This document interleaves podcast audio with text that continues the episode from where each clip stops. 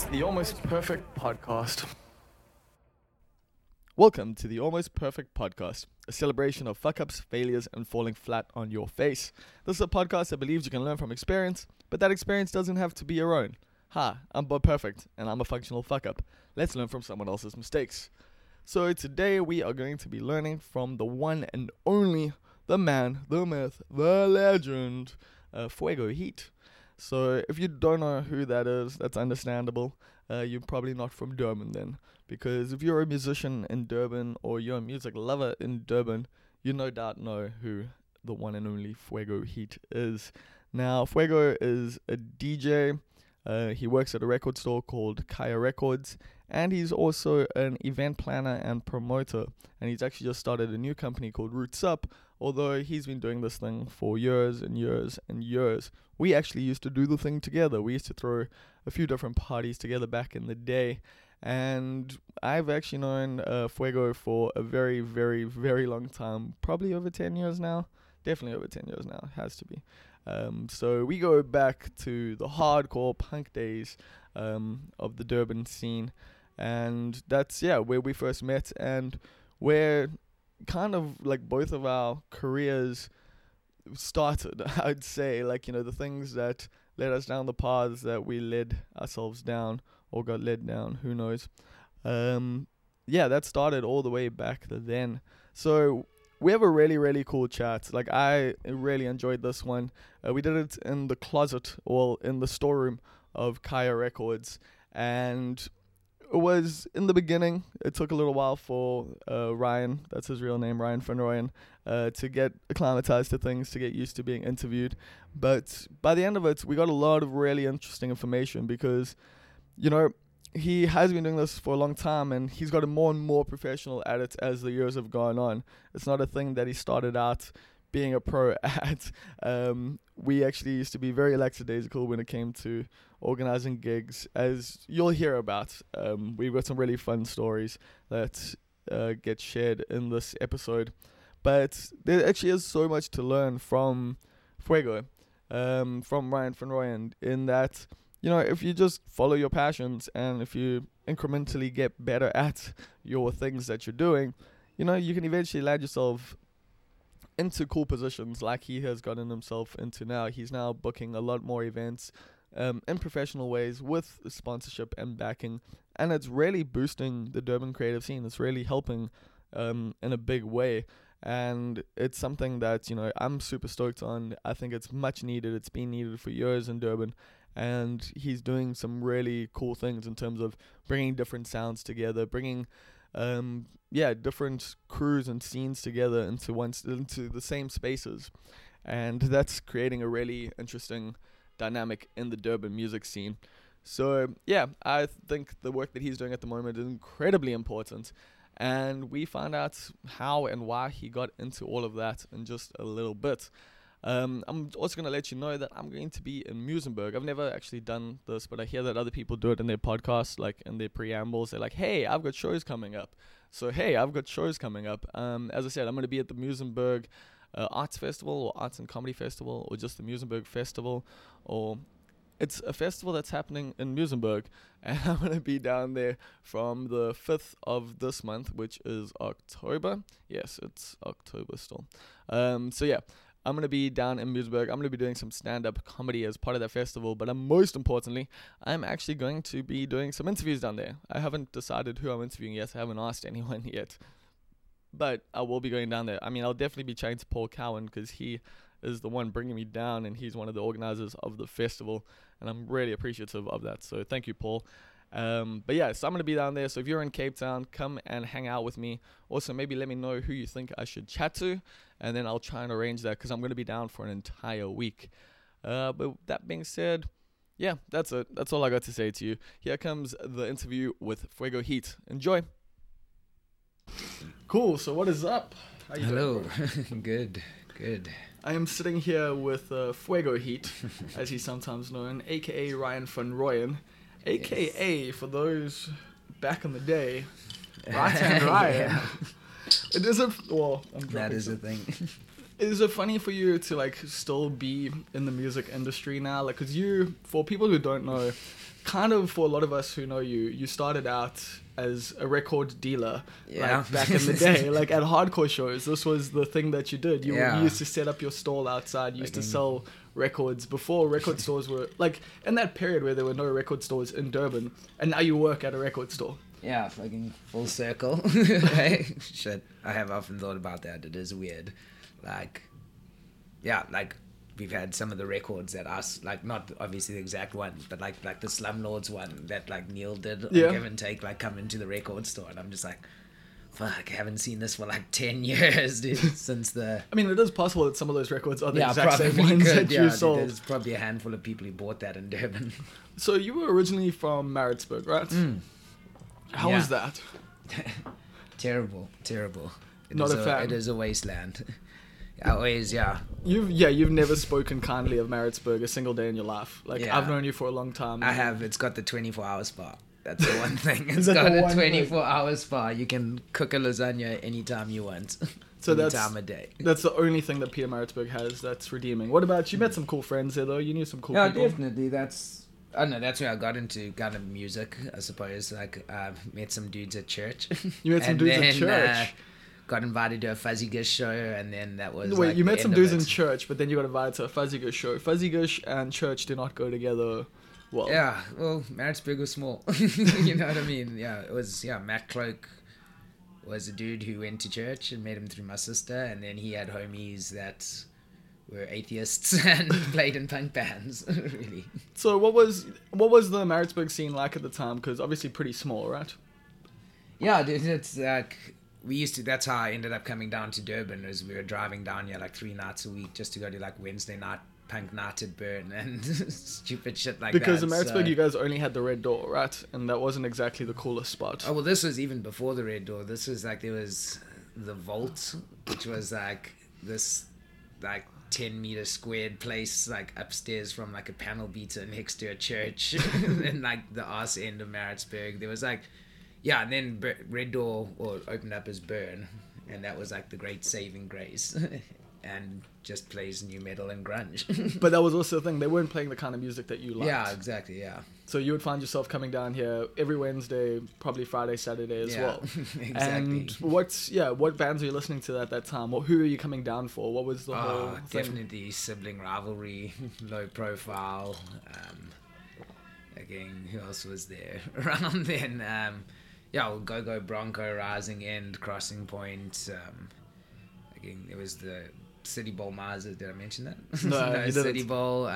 But what made you go all the way from Maritzburg down here? Because a lot of people stay stuck in Maritzburg. Like, they feel complacent and, like, you know. I don't know, dude. I think it was also we had a homie who had a car and he was older than us. Like, none of us had our licenses and that. And it was just, like, fucking we could just go steal another post box or blow something up. Or we could just, like, drive for 40 minutes and actually have, like, a real good time. Yeah. And then so Right Hand Records was the first time I kind of knew you, but that was originally Matt Savile's project? Matt Savile and Will Edgecombe. Like, it started off as a right-hand branch of Give and Take Records, thing in Joburg. And then, they took it over, gave it over to someone else, and then, they wanted to pack it up, and then I was like, okay, well, I'll take it over. Well, what was that process like? Like, and what do you mean, okay, I'll take it over? Like, that's not a small thing. There was never any money to be made in that process. So, like, it was literally just like, Matt and Will were like, here's the stock. You can have it. You can have it? Yeah. Wow. I mean, there was some stuff on consignment from Neil and that, and then, like, they just sent me an introductory email to, like, their contact at Revelation Records in the States, and that was it. I had a distro. And then you were importing records? Importing like international, like punk, hardcore, a little bit of indie, and then also local bands. When they would like roll through, they would leave stuff on consignment with me. And how did that all work out for you? Like, do you feel it was valuable? Do you feel like it was worth your time? Because you would come in early, set up your stalls, like lay out all the records. And I remember I'd come in, like look at a record every single week, and then maybe buy one record a year. So What was that like? I mean, I figure that's an experience that you must have gone through a million times. Yeah. Is people coming and looking and talking to you, but never buying. With the end of Christian hardcore being so popular, that was the end of like my distro, pretty much, to be honest. Like that crew made it possible. Like because they like the harvest churches and whatever it was in. Well, like, because they weren't spending money on booze, so they could afford to buy records. Yeah, like I would buy like $4 grand's worth of records at a gig there, and then I'd go to like the Willowvale and like maybe sell like a 25 rand like CD, and that's it. But like the church shows and uprisings, because I used to set up it there. Like that was always good, but like. So why did you do it though? I don't know. It seemed like a good idea at the time. And it was also like, I got to like get a pretty dope CD collection. I'd get like I got like the first One Dio CD before it was even like released. I got as like a promo and like my shit. And like, and then I'd also just like buy CDs every month. Like, so just as a music lover. Yeah, it was just like, I don't know. It seemed like a cool thing. Like that's how I met, like pretty much got involved in like, the Durban like scene was like went to a show at the Winston and saw like Matt selling his shit there, and I was just like, what the fuck is this? Yeah, like, I remember where can I get all these CDs? And then started ordering from him, and then he turned out he lived in Maritzburg and didn't know anyone, so he started hanging out with like us, and then we started hanging out with like his crew and coming through. So like I don't know, it just, you know what I mean, like it was like it couldn't die. It had to carry on somehow. And then it did die though. Mm. You kind of laid it to rest. When did that happen? Well, dude, it's like, see, like I remember like when I decided like it wasn't like any point. I went on to Take a Lot, and I found the new Smoke or Fire album at like half the price, and I could actually get it in from like. Through the distros and stuff. Like from the States. And because there's, like, markup, well, there's markup, then there's expenses of getting it here and everything. And Take a Lot can just... They like can afford to just... And like they were starting to get interesting stuff. Like they weren't getting only like, you know what I mean? Like the regulars. So like you could, from a local online buyer, you could buy like fat record bands and stuff like that. Whereas before you could only really get that from hookups like you or you know, like going straight through the label where then you like... confined to only getting that label's choices. But nowadays, I mean, that's so different. I mean, even it's weird because, you know, back in the day, hardcore bands, you know, were the ones, I don't know if they were the only ones pushing the vinyl thing, but they were doing it. Like the punk and hardcore scene was on that vinyl tip, and now you check major like stars like are pressing Taylor vinyl Swift, again. You can get a Taylor Swift vinyl, you can get a One Direction vinyl, which is actually making it harder for the smaller acts to get stuff pressed now because their orders aren't big enough for some of these places, and so they're not, you know, obviously the big orders are getting preference over them. So I've heard it's also driving the price up and stuff like that. So we'll chat about that just now. But then so you gave up Right Hand Records. I passed it on to Pete Reynolds for a while, and then it's just, I think the writing was on the wall. It's also people weren't buying CDs. It was like, we got vinyl in, but it was predominantly CDs and that we were doing. So yeah, like with Blockbuster, like it had its fucking time, and like the small distro, like I feel like it's not really, there's no point anymore to it. It's just, it's easier to just do things online. Even if you had to have a distro, just put your shit up online. Well, yeah, I mean, that's how most people do things these days. Exactly. But then, so you then from there kind of became a gig promoter.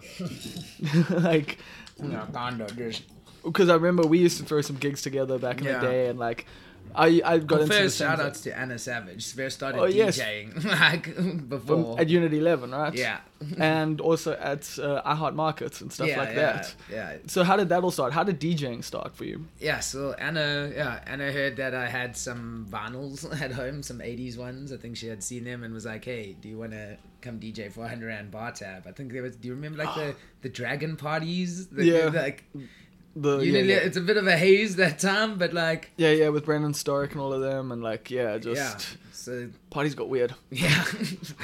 Louis once, I'm gonna chat to him about it, but he fell asleep in there. Yeah, wow. I feel like you could start many stories with that. Louis de Villiers once. You could just go places, dude. Like there's no fucking confinement with that. No, definitely not.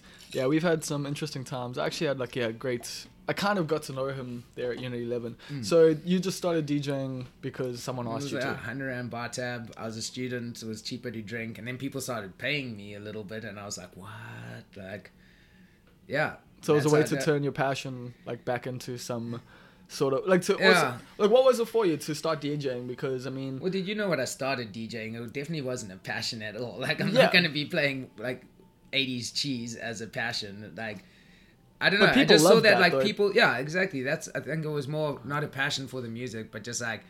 I knew that O's would dig to jam to that tune, those tunes, and no one else was playing them. So, and like when I'm drunk, that's what I dig to dance to, dude. Like, wham, wake me up before you go, dude. Yep. It's just like, it's golden. So how when you're drunk, but when you're like playing it to an empty dance floor and no one's dancing and no one's even there, it's just like, why am I fucking doing this? I would rather be playing something I actually listen to. Yeah, because then you can just put your headphones on and close your eyes, and it doesn't matter. How did Fuego Heat come about as a DJ name? Oh, yeah. I was on study break and I was supposed to be studying, but I just was given the complete all seasons of Malcolm in the Middle. So I decided that I was just going to use my study break to binge watch that. As all students do. So that I wouldn't have any distractions during exams. And there was just one episode where anytime a pretty lady walked past, they were like, just busting out, it's fuego, fuego. And I just woke up that morning and I was just like, Fuego Heat, that sounds good. Like, I'm just going to dress in cheesy gold blazers and shit and play surf music. Yeah, that used to be a big part of your act was the dress up, dude. Yeah. And why don't you do that anymore? Is the character dead? It's just...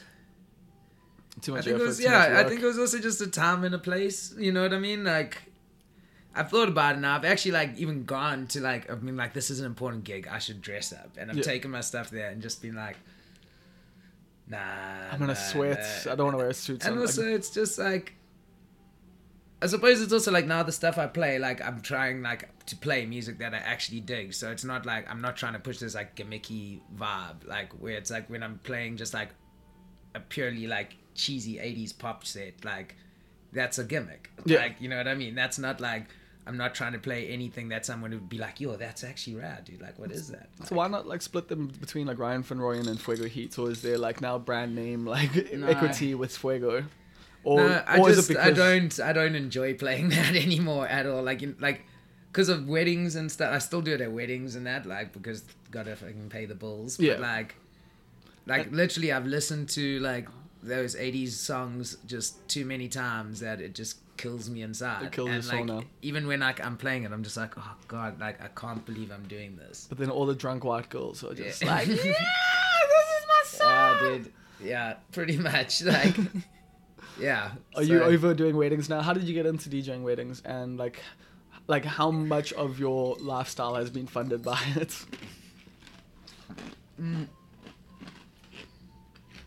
Sorry, I'm chewing some ash. Yeah, no, we can hear. I forgot about that. Someone just, like, I was DJing a bunch at Unit 11 and that, and one of the Unit 11 homies, Greg Davies, was like, hey, do you want to DJ our wedding? And I was like, oh, okay. And I did it for way too little money and DJed, like, the whole thing on vinyl, but I was like, oh my gosh, like I literally, well, for you it was an opportunity. You're like, I want to do this thing. But yeah, dude, like, okay, Greg, if you ever listen to this, I'm not dissing you because I was super amped on the budget then, but it was like $2,000, and I had to hire sound for 600 rand. I had to pay Sarah Dawson to drive me to like Tala. Like I ended up making enough to it was $900. I ended up making, and I was just like, I can buy a 2-channel mixer. I don't have to, because remember when we were hiring it, like every time we needed like to do a party, we would have to like spend like 300 rand and like generally get like an 8-channel one where all we needed was like just a simple 2-channel. Well, that's actually, I was just like, but yeah, and then that's how it started. And then slowly more and more. So what got you into organizing your own gigs? Because this is something where I think we relate to quite a bit. That was literally with Louis. We did the Scub Pubs. Yeah, yes. We were just like, Unit 11 had closed down and it had been like a couple of months and we're like, we haven't partied with our friends really anywhere. Let's just have a random party at a random sketchy pub. And so you went and approached different venues and asked them for drink specials, and you said, well, the first one we didn't even tell them, did that one at Flagons. We were just like... We're just going to show up. They got karaoke on a Friday night and their drinks are cheap. We're just going to have a gig there, like, and the gig is the dude doing karaoke, like. So we just made some memes and like 30 people showed up and like... Yeah, memes were a big part of your marketing tactics for a long time now, well, actually. Yeah, dude. Yeah, pretty much try to be internet. Like... But do you find that, like, because you also make a lot of your own posters, or you have, I don't know how many you still do, but do you enjoy the, like, all the different creative aspects of putting together a gig? Because personally, like, I hate, like, a lot of it. Like, yeah, that's why I don't really do it anymore. Definitely, like, a lot of it is just tiresome. Like, there's obviously, like, certain times, like, certain things will make me stoked. And, like, thinking, like, for my stages, I could take all the plants and stuff. Like, I don't enjoy carting it around. But, like, then at the end, when I look back, I'm like, oh, okay, it was worth it. Like, literally every time we have to carry plants, I'm like, just like, Damien, this is so fucking stupid. Like, why are we, like, taking never... 2 carloads worth of plants to a place? But then when we set up and the lights on and shit, it's like, okay, it was worth it. So, like, now your signature, like, for your events? Yeah, dude, gonna... plants, like a fuckload of plants. That's my vibe. But, so, how did you get into actually organizing gigs? So, you were doing Scub Pub, and then when did you start booking bands? And, like, do you remember? Ew. I don't, eh? Like, I think it might have been at Jack Rabbit's. Okay. Like... Weren't you doing other things before that? We were doing, like, DJ parties and stuff, like, but, like, yeah, we had a Scub Pub at Jack Rabbit's the once, and then just had a good relationship with Lee, and he was amped to, like, spend, like, money on doing things. Yeah, he had actually put in a bit of budget, which was useful. Like, yeah, we could always, like, at least guarantee, like, a Joburg band their, like, travel costs down, and then do, like, another act at a gig somewhere on the Friday night. Which still isn't, like, a lot. Like... Yeah, dude, it's... No, we were definitely working. Like, you know, like, whenever we did gigs there, like, it was, like, we were DJ so that there was just, like, an extra name on the bill. Like, exactly. But it was for free anyway. I mean, like, we wouldn't earn any money from it. I mean, that's essentially how I got into DJing, was from organizing gigs and then just being like, well, I don't want to pay someone to open, like, you know, the DJing or to be, like, the closing act. 4 acts better than 3, though. Exactly. And so... There you go. It's one less person that you have to, like, divide the money with. Yeah. And, yeah, like, I mean, I've got some pretty good taste. And, like, same, so do you. And you've got, like, a wild, wild music collection. So it's pretty cool to share that. But now you've moved on from, you know, just kind of... I mean, I guess you might still scrounge a little bit. But you've become the guy when it comes to, like, gigs in Durban. How does that feel? Like, you are literally, like, the guy that everyone, like, comes to when they need to, like, organize a gig. I feel like it's probably misinformed in a lot of ways.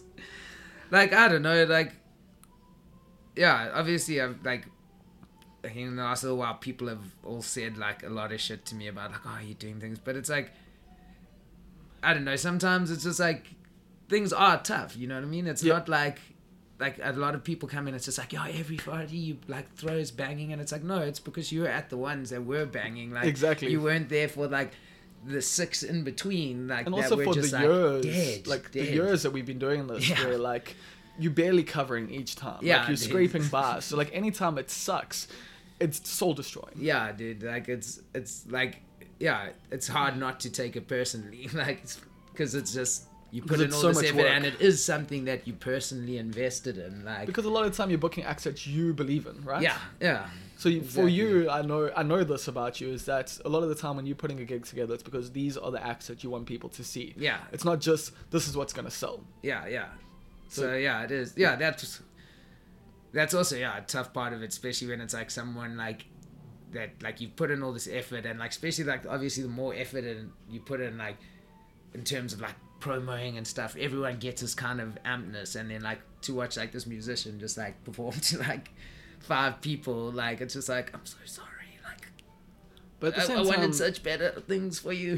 Have you not gotten used to it by now, like the ebb and flow? You do have to, definitely, like we had the hangouts last night and it was pretty like pretty goddamn mediocre, but like it's like, but it gets easier, but then doing it so much that like maybe people, like, you know, would ebb and flow with it as well. So I mean, if you're doing a gig every single month, people aren't going to come every month. Yeah, I know, that's exactly it. And it's also, and you get used to that. Like this is like the 9th one we've done, so it's definitely like used to that. It's it's more the ones that, you know what I mean, where you put in like all the effort and you're just like, okay, like I've drained myself for like that was like 5 o'clock for me, like the last one where they were like, I shouldn't be too ungrateful. There were only like 40 or 50 people, but like it was a lineup of like 8 acts that were all just good. And like if you like check those acts now, they'll probably each pull like 50 to 100 people, and it's just like, fuck all of you. Dude, for like not showing such up. Good things, and still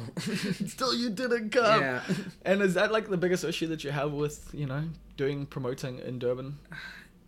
That well, like I don't like I to me that two. That's not really like I, a lot of the time I just look at it now as in terms of like, okay, I need to do something better. Like even like, you know what I mean? Like the plants, like the plants, like make it more of a vibe. Yeah. Like to me for a show, like if I went there and the music was kept, like I would be stoked, like, and I'd go back to the next one. But like I'm the same way. Lot of people want like more than just the acts. They want like the production, like, you know what I mean? So if like it doesn't work, it's like, okay, I need to like try and make something else. I need to do like, it's, have fucking lawn games or let's, you know what I mean? To try and get like people be like, wow, that was actually really cool. Like, cause it's not just the music that, but how do you feel about that?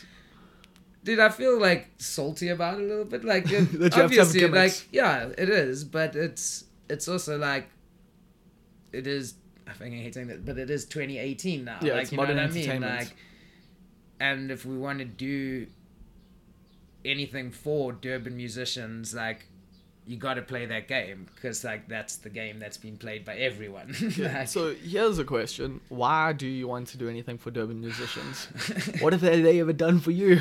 Like, oh, just giving me really good times.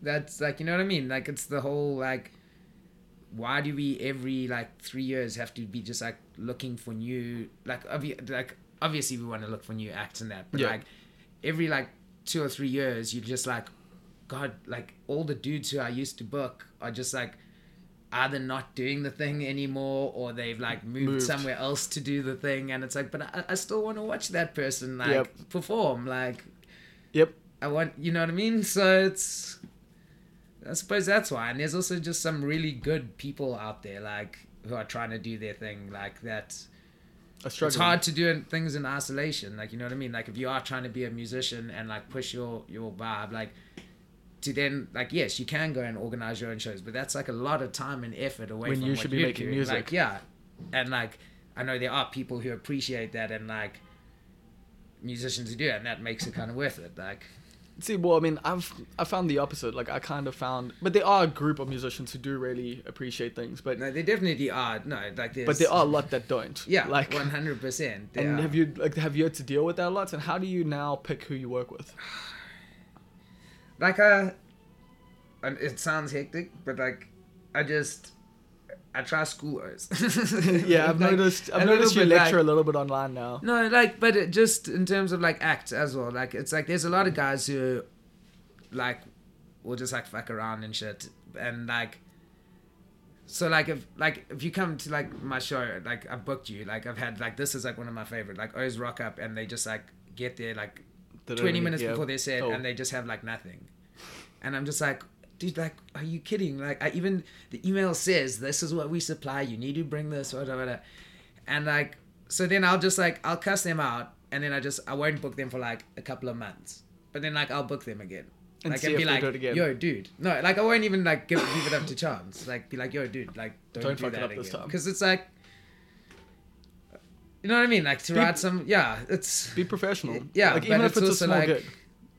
Yeah, I'm not gonna write O's off and not work with them just for that. Like if O's are dicks, just straight up dicks, I won't work with those. Like, yeah, it's a personality like based thing. Like, yeah, I'd rather work with like someone who's less talented but is like a good person. Yeah, 100% every day of the fucking week. Yeah, like, it's yeah, life's too short to like just be deal with your assholes. Hair out, just being like, wow, this dude is such an ass.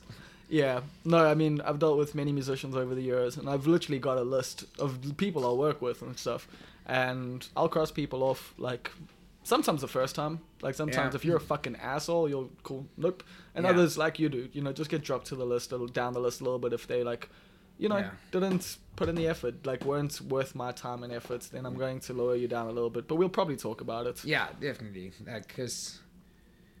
Like, I feel like there are a lot of musicians in Durban who want to be professional, but they just don't know, like, the tools. Like, you know what I mean? Because they don't have a lot of experience with gigs, like, even. Yeah. Like, you know, people are making tracks in their back rooms, but they hardly ever get to perform them. And so when they do get booked for a gig, they don't know what the protocols are. Yeah, and, like, exactly. Yeah. That's why, I've got, like, a...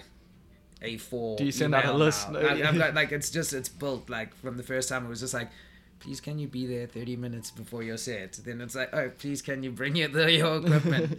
And it's just like grown and grown. So like when you book, it's just like, here's everything you need to know to get you. Like even now I send out like a template invoice with my stuff, and it's like, if you don't have an invoice, just use this. Here's this one, just save it as a PDF. So you must be registered as a business, right?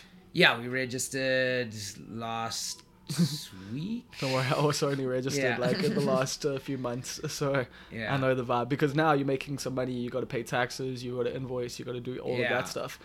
Is that daunting now? Yeah, it's hella daunting. Like that's not my vibe, being that kind of person. Like I've known I've had to do this probably for like the last year. Yeah, but I've just literally been using the last year to try like coach myself on doing it, because it's just like tax, dude. Like tax scares me, because it's like.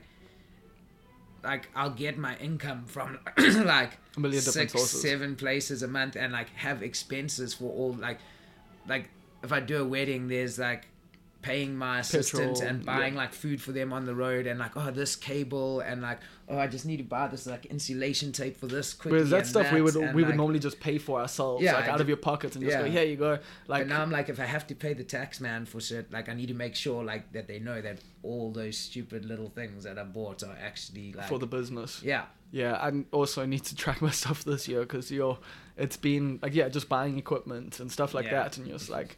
I'm still paying like double on this stuff. Yeah. And someone actually asked a question on Twitter.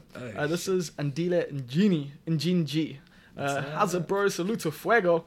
Being someone who is heavily involved in the Durban music scene, what have you noticed are the pros and cons when working with upcoming acts, and what can be improved to make artists and promoters' work relationship better?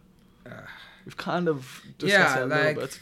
The pros definitely, like, do like, okay, so like again, like last night the hangouts was like not rad, but our 3 artist showcase acts were all fucking amazing. Like all the acts were amazing, but like it was just like, oh my gosh, like here's 3 acts that like I can immediately like work with and like book for things, and like that's fucking dope about new acts. And like it's also like the O's are more, I don't know, like hungry. Yeah, just there's like sometimes not the case, sometimes more, but like O's are less like ego driven, like as well. Like, but sometimes you get the polar opposite of that, and O's just come in like hot as fuck. Dude. Yeah, I think they're the shits, like, and like they can't even rap on beats, and you're just like, oh yeah, Lord. But like generally, like a lot of the new acts that I've been working with have all just been like really genuinely like nice people, and I'm just like, yeah, okay, like that's cool. Like, and just hearing fresh new stuff. Then the cons though, it is like I said, like a lot of them just don't have the toolkits, and like I understand it. It's like, you know what I mean. Like I went to like. Would you ever consider doing like a little course, like a? Well, there's this bandistry thing that started. Like where they didn't really consult anyone in Durban before coming here and all of that. Yeah, but like. See how that goes. You know what I mean? Like but there's no reason why you guys couldn't do something here at Khaya where you just do like a little workshop vibes, like come through, you know, learn how to interact in the industry. Like not even like the big scale stuff, just the stuff of like how to work with you. I have thought about that, but like I'm no good with like talking things. You're doing fine here. But like 2 people would be like a whole nother thing. Like the well, way like maybe, I kind of maybe look you at can develop the content curriculum. Yeah, exactly, and have someone else teach it, you know. I don't know, because I do think like this question was asking it, there is definitely space for that. There is like you're saying, people don't know how to even come and perform at gigs, like you know, like what they need and stuff like that, how to even get booked. Like how, if someone wants to get booked, how can they get booked with you? Like just send me through their stuff. How do they do that? Email? Well, now we have info@rootsupentertainment.com. Okay, so you've just started Roots Up Entertainment with Shaq. Yes, me, Shaq Newman. Yes. Yeah. why do you pick him as a business partner, or how did that all happen? Because he's the best dude. He is just the best dude, and just is always getting shit done. You know what I mean? He's worked on like a lot of like noteworthy things in Durban over the years. Like he's been in the background. Knowing him from just like dropping off flyers for like everything here. Like I'm just like, how does it like, you know what I mean? Like from like some hip hop show to like some like art thing, and I'm just like, this dude's just like everywhere doing everything all the time. Yeah. And yeah, and he's the best as well. So it just made sense. He's got a passion for like the industry. He wants to like grow young art, like, and help like bring up young artists and stuff. So it was just just similar to you. Yeah.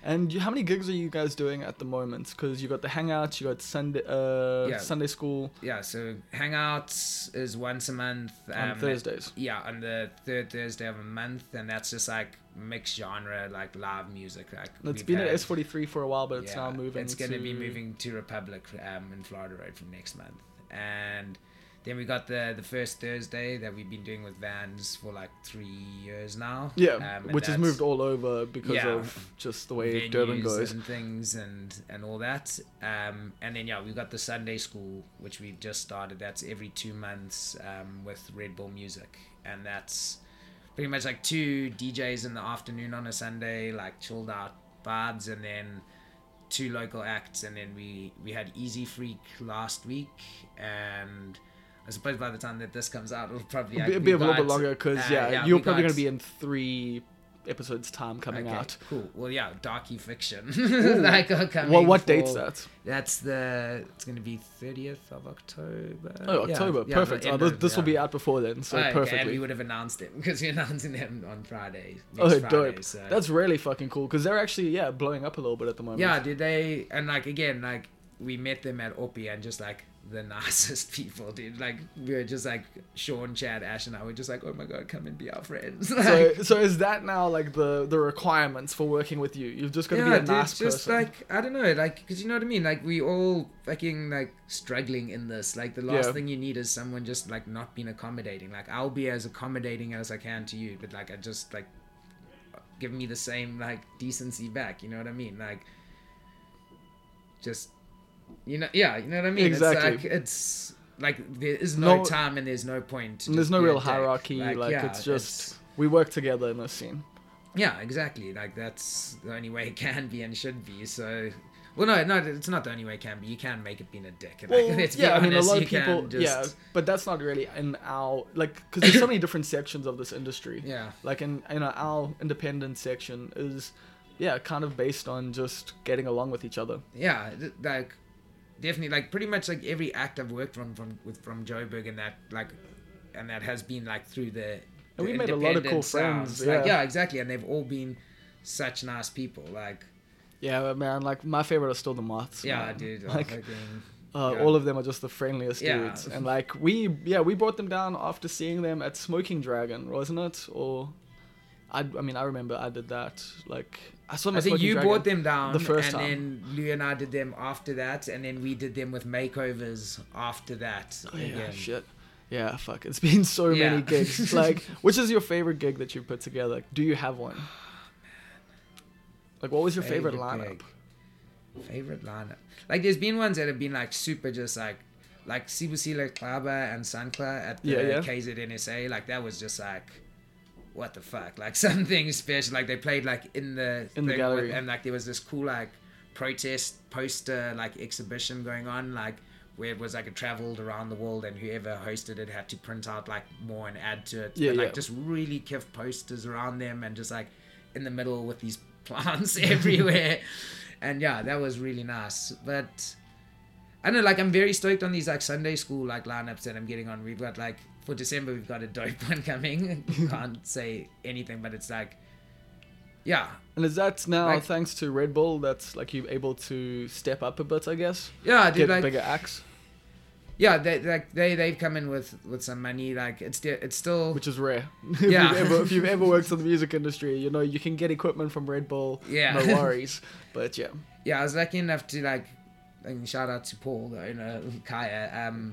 One of the national cultural manager came in here, and Paul just like hyped me up a bunch. So I got to like So I'm dealing with like directly Red Bull Music.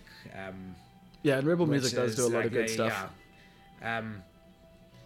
But yeah, like, so, and it's also like I've kind of like with the first Thursday's been taking off, like there is a little bit of money where we can take risks now a little bit, you know what I mean? Like that's like I don't know if you saw, I did that like lucky packet party, like I did. Oh yes, I was, yeah. And like the second one just flopped hard, so hard, like terribly. But it didn't cost you too much because yeah, we had like the money from first Thursday that we could be like, okay, at least like.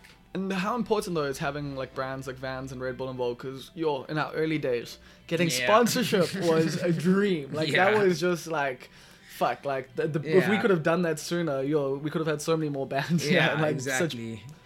But, yeah, no, it definitely is, like, because, like, with First Thursday, they... Like, but how did that actually happen? Like, is it because you've built up your name beforehand? Or, like, did you know the right people? Vans was just lucky as hell, dude. Like, I literally... Like, I called up Patrick Duff, yeah. Who was, worked there. And I was just like, dude, like, we've been struggling for so long and not getting sponsorship.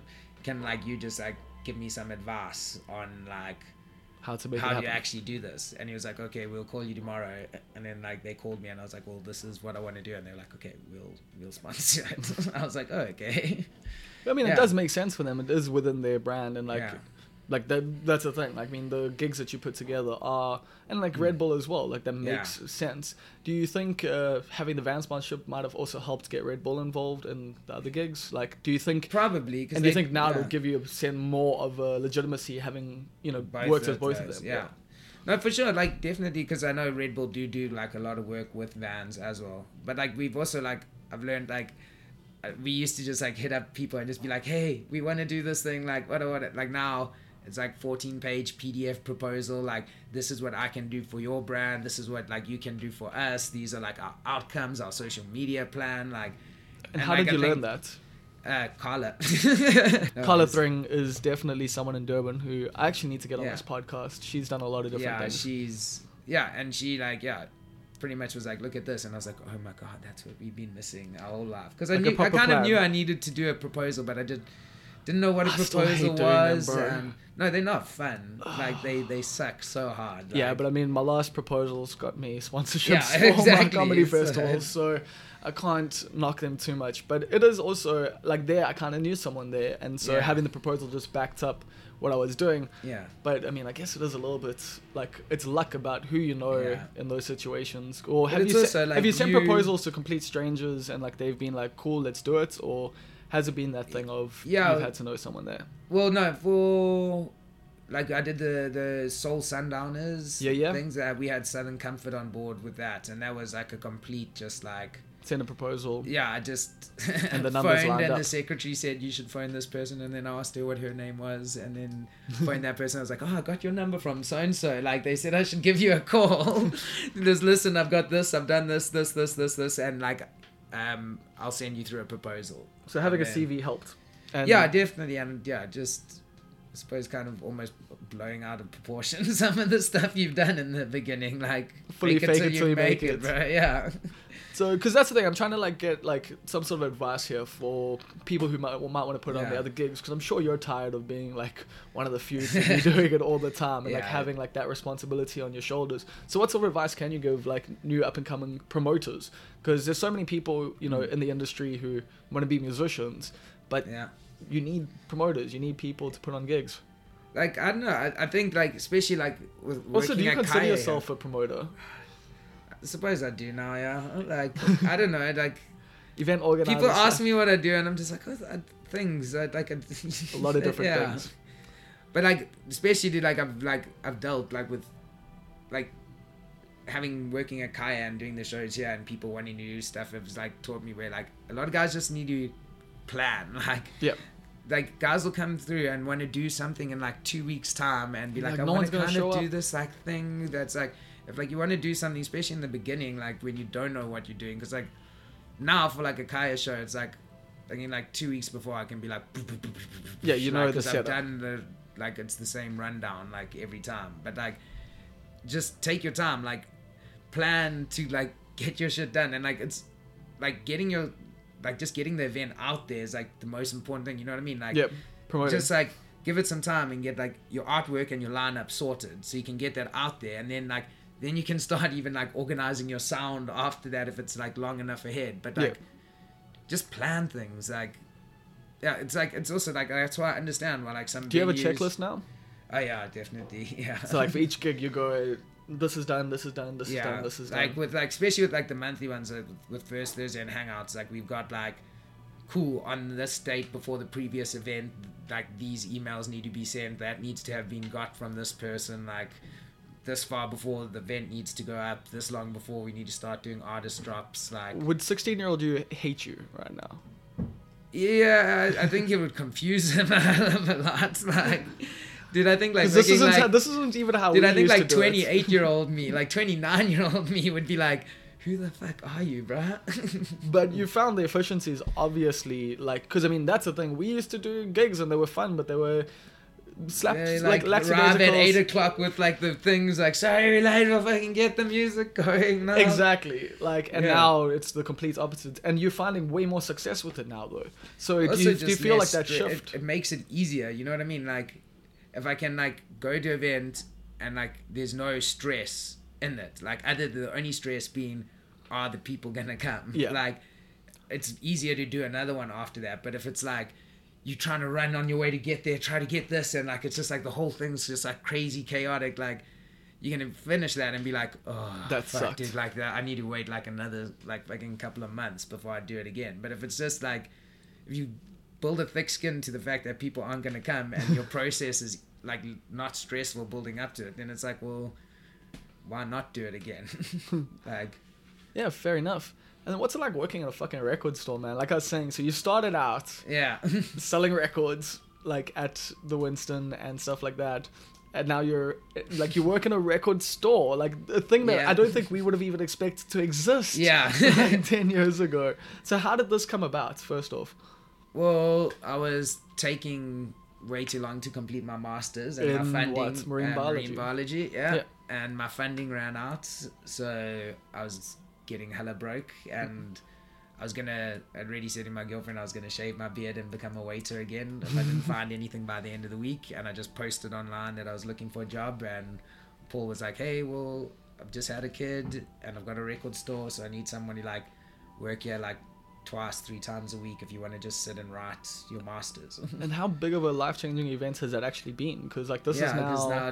I dropped out of my masters. Like no, it definitely was, dude. Like it's also like Paul gave me the freedom to like kind of just use the space as I wanted. So I don't even know if people know that Paul even exists. Like a lot of people... It's the urban legend. Yeah, like, that's what I'm saying. Like a lot of people would even assume that this is like, you know, you own the place, and that the way you like do things here, like it is your playground essentially, right? In a way, like... Yeah, yes and no. Like I can you're given freedom. Yeah, but I definitely like everything we need to like... double check everything, make sure like Paul's happy with all the stuff. I'm not just gonna like bring in some crazy but he's usually quite happy with everything. He is. Well, that's the thing, like he's carefree enough to just be like, yeah bro, if you want to spend the time doing it, then do it. And that's why we've had just so many things. So having your own space available really allowed you to grow with this stuff, obviously. Dude, like I think it's like I feel like it's given me like a unique perspective in terms of like I've DJ'd, so I've been a performer, like I've had like Khaya, so I've been like an event, like a venue owner, and then like put on shows and that, like as a promoter. So like it's definitely all helped me like realize how I should do it. Like that's why when I go to venues now, I treat them in a different way, because like I know how it is when people come in here and they want to do a thing, and then like they don't have respect. Let them do it, but then they like put up the event like 2 days before, and they arrive here like 2 hours after they were gonna do sound check, and I'm like, dude's like fucking and don't clean up afterwards. Exactly. So like it's definitely helped me with that, and also just kind of decide what I want to do, if you know what I mean. Like for the longest time it was just booking like rock bands, like that's all we did. And like it's because that's the scene we're in, and like it's really cool to see that the scenes has shifted. It's no longer just a white rock scene. Like the Durban music scene has become a more like I don't know. I don't want to, like, I'm trying to think of the right word. But people, yeah, it's cross-genre, cross-cultural. It's just more of a... And, you know, it's not like we didn't have, like, cross-cultural stuff in the punk scene. Yeah. But it was kind of white-driven culture, no matter what. Yeah. And now that is changing, which is really cool. Yeah.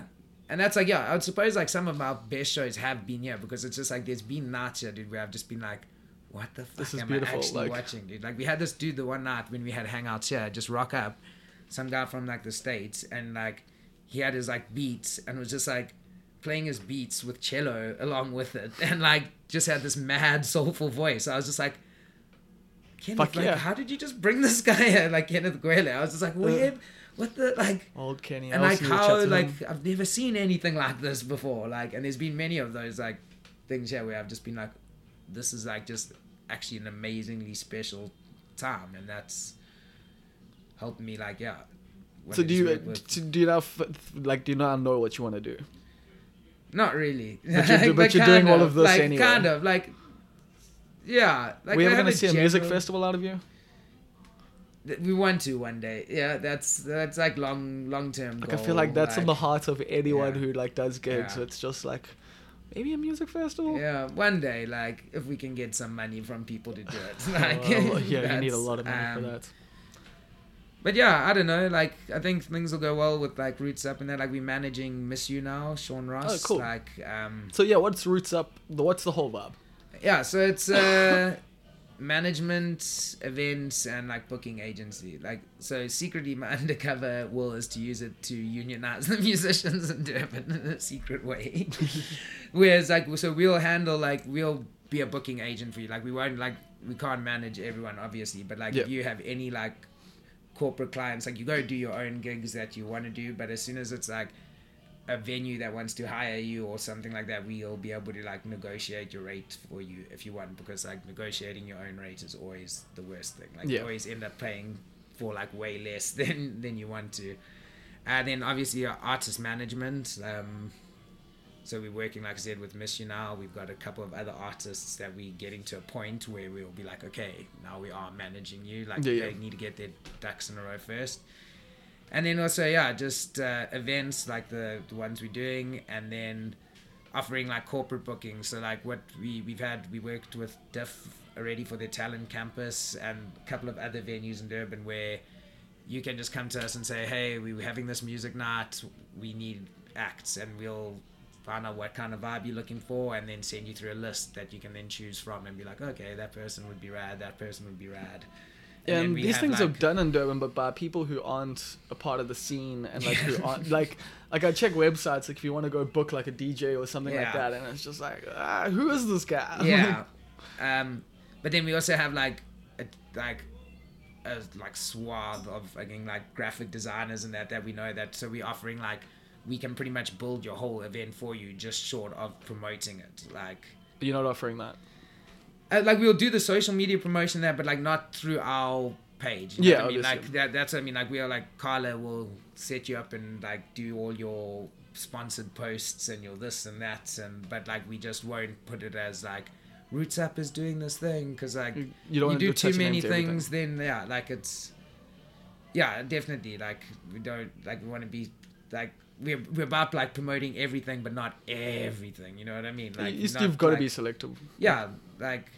But at the same time, you are selective in the least selective way out of anyone I know. Yeah, like you give everyone a chance as long as it sounds good. Like, you're like, cool, let's, like, work. Yeah, like, yeah, we've done some weird things, like, some very weird things, but, like, what's the weirdest gig you've done?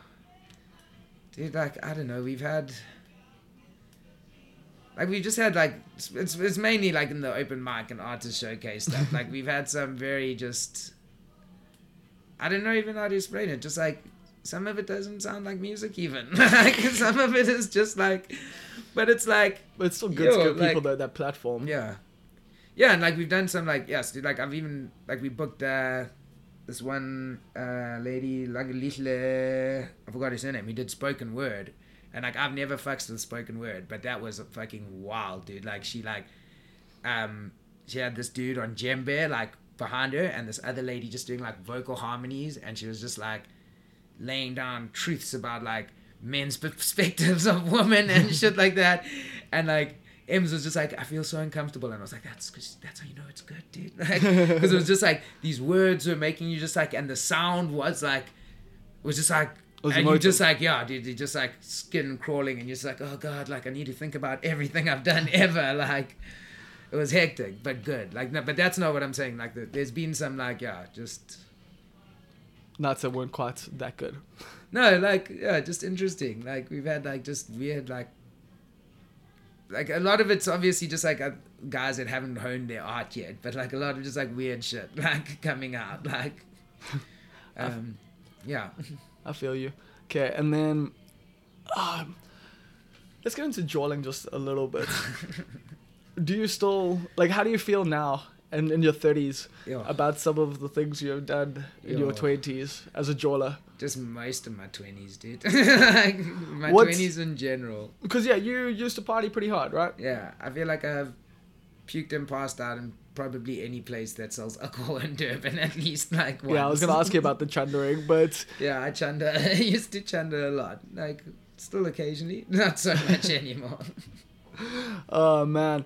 What's like, well, yeah, one of the wildest stories just from back in the day, like, because fuck, dude, like, I remember just, I mean, you've been very mean to Dirk a lot. Oh no, for sure, but that's all deserved. But you also, as I was saying, you also used to party with Skullboy, who is like a bit of a write-off, or was then. Like the two of you together is like a dangerous combination. Yeah, dude, just. Like I don't know, with Louis it was more like weird things. Like I had this uncle who like had this bar in Queensborough, like. And he asked me to come DJ vinyl. So, like, for a while, like, Leo and I was just, like, taking a whole bunch of shrooms and going to, like, this bar in Queensborough, like, where they were just, like, like, just a typical Queensborough bar. Like, you know what I mean? Like, all the stereotypes were there. Like, and, like, yeah. That doesn't sound like a good environment for shrooms. Right? It was so weird, dude. Like... like I was telling like Louis about how he fucking knifed some dude on, like, the weekend. And then just, like, there's this Balian... khaki just like shouting at me to turn up the Led Zeppelin, and like then this lady gets on the bar and starts like dancing, and I was just like, what is too much of this shit. Well, we had one bad experience at a scub pub. I wasn't there, but that was the last scub pub. Dude, that's the scub pub that ended the scub pubs, dude. Like, just before Micro Pluto set. Yeah. Like, hey, you can play our thing in Durban. And then someone gets stabbed. Yeah. I was in Cape Town at the time, but I felt really bad because I'd, like, helped organize that gig. And then... yeah, dude. That's the worst thing that's ever happened at a gig, like, that I put together. Yeah, literally that. Like, I mean, and it wasn't one of our, like, customers or anything. It was literally two patrons... at that bar, who were already there. Scuffed, dude. That's what we said. It just was, we went too far. You went too far. And then you've also lived in digs quite a lot in your life. Like, do you think now living with your girlfriend has... so much better. Is that like? But do you think, like, has that changed your life? Like, is that why you're now more responsible and more... like, because, I mean, I kind of see, like, me, like, not hanging out with my friends as much. Like... has led me down a much saner path. Like, you know, since I've been with my girlfriend for like 4 years, and like, you know, I've definitely found myself calming down a lot more. So have you found that being a calming effect? And yeah, I suppose so. Like, definitely. I don't know if it's all just part of growing up all hand in hand. Like, one goes with the other, like, correlation, not causation. I don't know. There's friends of ours like, who are like, before M's moved in, like Louis used to call it the triple nest. Like, I would just like get home on Friday and just like be on the couch smoking bongs and watching TV till like games, Monday, and there would be like 3 sets of shoes, 3 mugs, like, just like, and I would just like spend the weekend on the couch, just like fall asleep there, wake up at 2, be like, like eating stuff and falling asleep. So that changed for sure. But then, yeah, I think it was mainly actually, like, last year that I was, like, started to calm down a lot. Like, I was still just drinking a fuckload, like, but I just realized, because I mainly, like, shit just gets easier if you're not always so fucked up. Like, like, your own events are easier. You don't have to go there the next morning, like, hungover as fucking pack-up sound. Dude, I've lost so much equipment just from leaving it at the jaw because I was too drunk. Yeah. Like, dude, the number of headphones that I've lost. Yeah. Ugh, it's all of them, literally. Yeah. And, like, it's also just, like, sometimes it's just...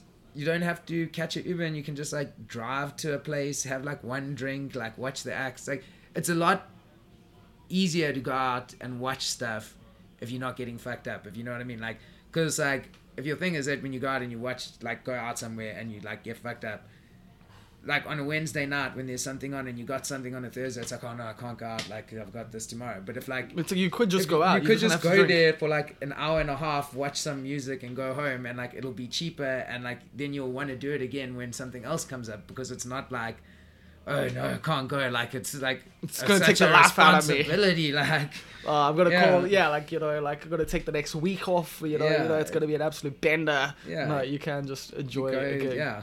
But what do you think? Yeah, you think it's just growing up? Yeah, dude, I don't know. Yeah, I suppose so. Also being broke, like we were talking about earlier. Yeah. Like I generally drink when it's at Khaya or when I've got a bar tab for DJing. Like But isn't that the weird thing? How we used to, like, we were talking about this before, how we used to drink like so much, like, and party so much, and like work so little, but still pay rent and still like have money. How do we not have money anymore? But we're no longer drinking. We're only jawling if we're throwing the party. Like, what has gone wrong?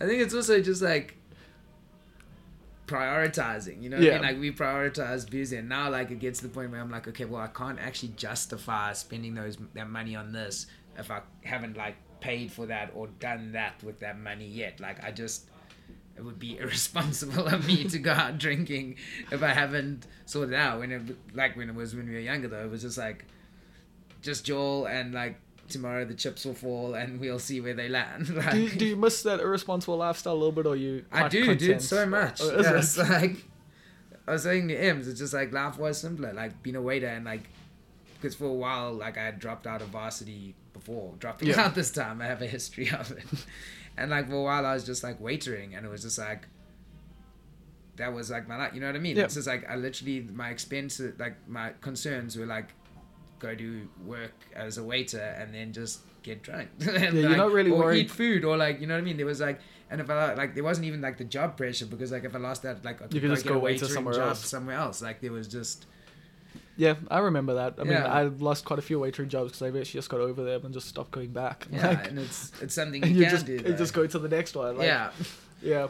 So I definitely do miss that. Like, but it's you miss it, but obviously like things are better now. Like definitely, that's why like whenever Ems goes away for like four days or so, I'll just like have like a full like 2 days where it's like just get a KFC Streetwise 2 with pup and maybe a Johnny's Roti, and like that's my food for like that 24-hour period, and I'll just not move from the couch. Nice. So that's your time off. It's my vacay. Oh man, I feel you. Like I'm looking forward to. I don't know when, but like at some point I want to just literally take a week off of life, like just like not do anything like at all, like just chill at home and watch stuff. I don't even watch stuff that much anymore because who has time? Like, I mean, there's also just always listening to music, and like that's the thing when you get a part of the music, become part of the music scene. That's it's. So do you agree with the thing like make the thing that you love, like you know your job, because you've essentially done that.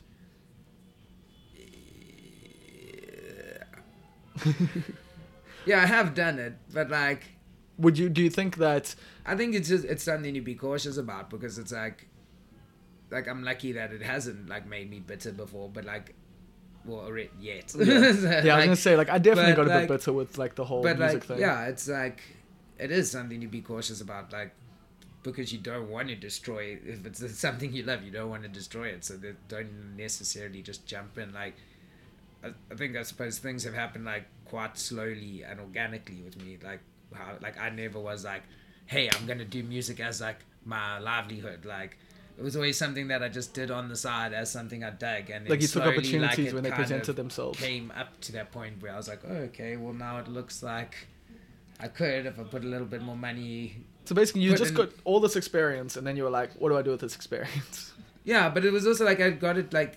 Realized how to do things that would make me happy, like you know, in a way that would make me happy. Like it wasn't like I was. That's what I always tell others: get a side hustle. Like straight up, get your side hustle, so then you can be like selective about how you want to do that thing you like and what you want to do with that thing you like. Like otherwise, it will make you bummed. You know what I mean? Like I've seen lots of those who are like, for instance, like graphic designers who are like, oh yeah, I can, like they go study and they're like, oh, we're going to do these great things. And then they get into advertising. Like, and different shades of pink on a game flyer. Like, and like, that's going to make you like, but like, and then a lot of them don't do art like at all of any sort. Because they're like, over it because they've spent the whole day busy graphic designing instead of, So rather be a waiter and just cover your expenses, and then you can actually do that thing and like grow it how you want to grow it. I think that's some fantastic advice and probably a pretty good point to end this conversation. Oh. This has been a really cool chat, man. If people want to get a hold of you, how can they do so? You can follow me on the Facebooks, Instagrams, or Twitter. Fuego Heat. 031 on some of it, yeah. And then there's our Roots Up. You can check out rootsupentertainment.com, and we've got contact information on there if you want to use our services. And then obviously people can always come into Khaya Records. I'm not always here, but I am here sometimes. But it's always a dope place to hang out. Yeah, pretty much always. Like whenever you need a space to hang. And then from now on, people can catch you also at Republic a lot. Yeah, so Roots Up is taking over curating their live music there. They're going to be having stuff every Friday, Saturday, Sunday, be it DJs or full acts, whatever, something different all the time. Cool. Well, thank you very much. We'll catch you at Republic very, very soon. I'm looking forward to both Sunday school and for the Thursday vibes. I'm really amped. Sweet. Shout, dude.